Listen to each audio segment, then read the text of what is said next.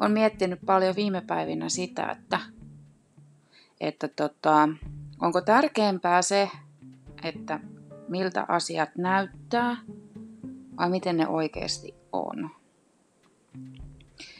Et mä tosiaan ostin tämmöisen vanhan puutalon maaliskuussa 2021 ja lähinnä sen takia, että mm, tuntuu, että haluan kasvattaa lapsen sellaisen niin kuin puhtaan luonnon ääressä ja pienellä paikkakunnalla, missä on tota, noin turvallista asua. Vaikka ei muista koskaan sitten tullutkaan sitä rikos tutkijaa, niin on kuitenkin aika hyvin perillä maailman asioista ja etenkin turvallisuuteen liittyvistä asioista.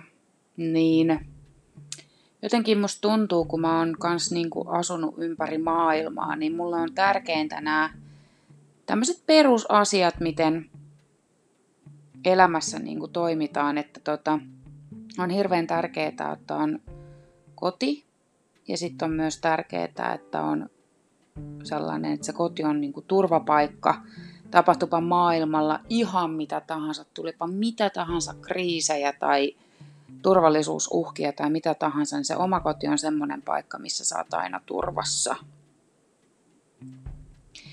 Ja mä tosiaan perustin sitten tämän mun tota, asuntokauppojen jälkeeni tällaisen blogin Instagramiin pelkästään, missä siis kerran tästä meidän tarinasta täällä puutalossa ja kuinka me tätä kunnostellaan ja mitä kaikki me kohdataan tässä, kun muutetaan sellaisesta kolme huonetta keittiö olevasta rivitalon päätyasunnosta sitten tämmöiseen järvenrantataloon, missä on tosi hyvä olla. Tämä on vanha puutalo, mikä on ollut monta vuotta aika suoraan sanottuna rempallaan, niin tätä nyt laitellaan pikkuhiljaa. Ja sitten mä niin kuin rupesin, vaikka mä oon itse toimittaja ja paljon tutkin sosiaalista mediaa ja kahlaan sitä läpi ja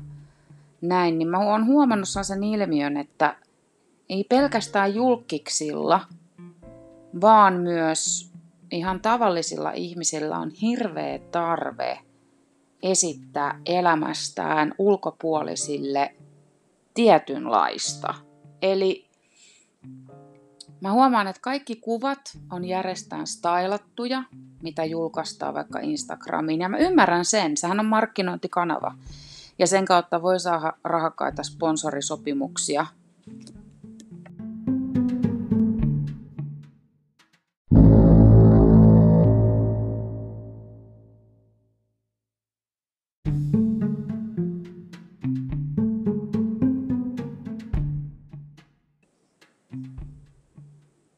Mutta samalla sen kautta sitten luodaan tietynlaisia mielikuvia muille netin käyttäjille.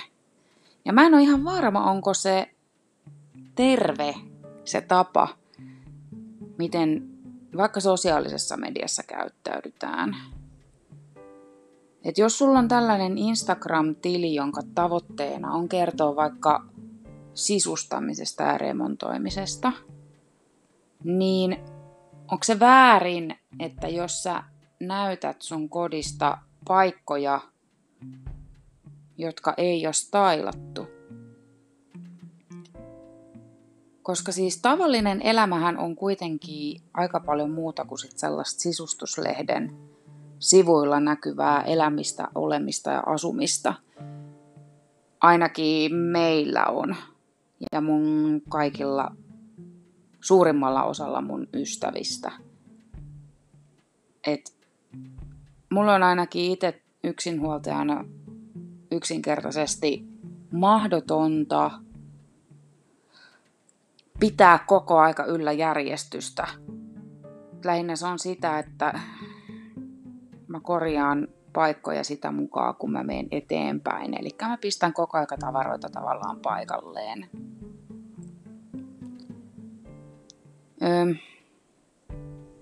Mutta aika harvoin tulee nähtyä sosiaalisessa mediassa vaikka niitä tiskivuoria, mitä ihmisten altaissa on. Vaikka se voisi olla oikeastaan jotenkin, kun scrollaa vaikka Instagramia läpi, niin se luo sellaisen tietynlaisen mielikuvan ihmisten elämästä, mikä ei ole totta. Et esimerkiksi ö, julkis istuu kylpyammeessa, missä vähän vilahtaa rinnan kaarta ja polven kaarta ja siellä on vaahtoja ja kaikkea ja siitä on kuva. Niin saman tien mulla herää kysymys, kuka sen kuvan on ottanut. Jos on ottanut sen kuvan self-timerilla, niin onko se noussut sieltä, uim, sieltä kylvystä välillä nakkena kekkuloimaan sinne kylpyhuoneen lattialle, sit se on kuivannut kädet siitä vaahdosta, sit se on asettanut sen puhelimen johonkin telineeseen, ja suurimman osa ihmisille ei välttämättä edes ole minkäännäköisiä selfie-keppejä tai selfie-telineitä tai mitä tällaisia, niin ne joutuu laittamaan periaatteessa ne sitten ne puhelimet kiikkumaan johonkin altaan laidalle, missä ne tärisee ja värisee ja sitten se painaa äkkiä sitä nappulaa, missä on 10 sekuntia aikaa mennä sinne altaaseen takaisin, tai siis tarkoitan tässä tapauksessa siis kylpyammetta. Sitten se on jo ihan liukas se kylppärin lattia, ja sitten se pitää hipsutella sille ja varpasiltaan litimäärä kylppärin lattia, kun vaahto valuu persettä pitkin ja hypätä sinne äkkiä sinne oma vaahtokylpyy ja esittää, aa, mulla on niin seesteistä. Et sitähän se on. Mutta minkä takia? Miksi sun pitää esittää sun elämästä jotain tollasta, jos ei se oikeasti ole sun elämää? Koska se on sinne pelkkiä mielikuvia.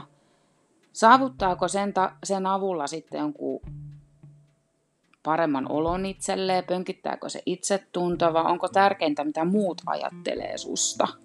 Nämä on niitä asioita, mitä mä oon miettinyt viime päivinä.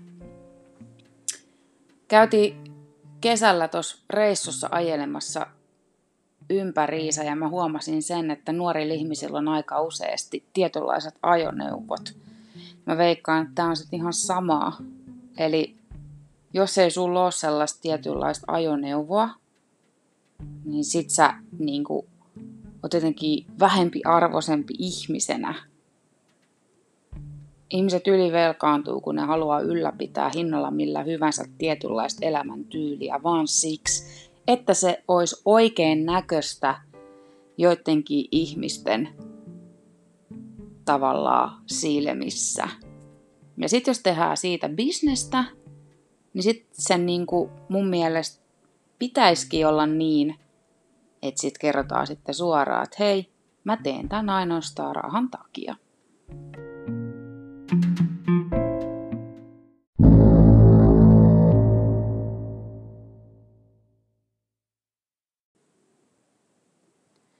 Norjaan on tullut nyt sitten sellainen laki, joka vaatii kertomaan, että jos kuvia on muokattu sosiaalisessa mediassa kaupallisessa sisällössä. Ja mun mielestä on aivan sairaan hyvä laki, mutta samalla tulee mieleen, että sen lain avulla ainoastaan yritetään taas silotella jotain asioita eikä puututa niihin juuriongelmiin. Eli kun se, siinä laissa on, siinä markkinointilaki on uudistettu siten, että tällaiset epärealistiset kauneusihanteet saataisiin pois. Eli jos on filtreillä muokattu ulkonäköä kaupallisessa tarkoituksessa, niin siitä kerrottaisiin sitten suoraan. Koska nämä, tavallaan nämä muokatut kuvat sitten luo ihan vääränlaisen mielikuvan. No, minkä takia niitä kuvia pitää sitten ylipäätään niin kuin muokata. Sitäkin sopii kysyä.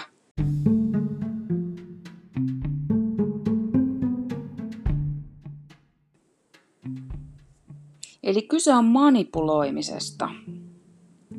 Tietynlaisella toiminnalla manipuloidaan ihmisiä uskomaan tietynlaisia asioita ja ehkä jopa sen avulla myymään asioita, tiet, myymään, mutta mitä sitten ostetaan? Ostetaanko tietynlaista elämäntyyliä, onnellisuutta sen elämäntyylin avulla, niin en tiedä.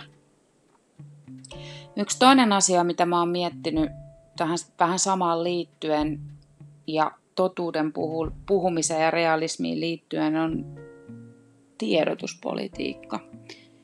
Että kun sosiaalisessa mediassa manipuloidaan sisustuskuvia ja kehonkuvia ja lähtökohtaisesti jollain tavalla manipuloidaan kaikkea. Se harva ottaa kuvan ilman, että se ottaa tietynlaisen, vaikka selfien ilman tietynlaista ilmettä tai että se ottaa kuvan ilman, että se asettelee ruokaa lautaselle nätisti tai mitä tahansa. Eli siis sellaiset turhat räpsäsys ja roiskailut kuvista jää kokonaan pois, mutta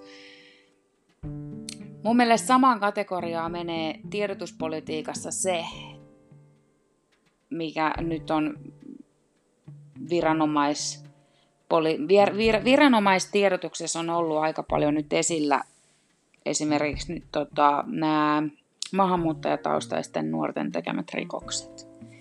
Ja kun ne ei ole mitenkään, ne ei ole millään muotoa vähäpätösiä, niin itse kaipaisin sellaista tietynlaista läpinäkyvyyttä siihen tiedotukseen ilman, että ruvetaan jakamaan ihmisiä mihinkään rotuun tai sukupuoleen tai mihinkään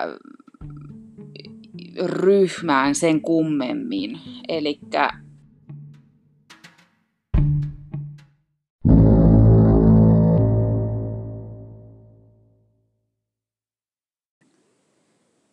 Ei se nimittäin voi mennä myöskään sille, että tietyissä tapauksissa kerrotaan tekijöistä kaikki tuntomerkit ja joissakin tapauksissa jätetään kaikki tuntomerkit kertomatta. Niin mä kaipaisin tähän sellaista läpinäkyvyyttä ja yhdenmukaisuutta.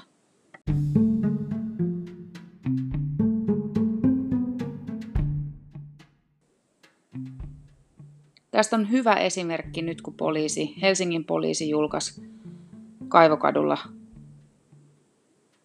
tapon yritykseen epäilyn henkilön kuvan,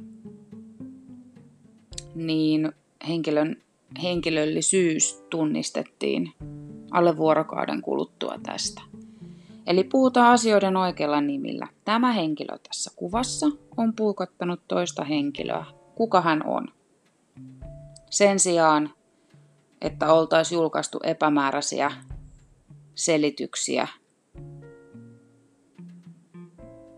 pituudesta tai pukeutumisesta. Mun mielestä tämä menee ihan samaan kastiin kuin kaikki muukin tällainen tavallaan olettamusten julkaisu, jossa kerrotaan vain puolitotuutta. Jos maailmassa olisi enemmän rehellisyyttä, niin mä veikkaan, että me oltaisiin huomattavasti onnellisempia.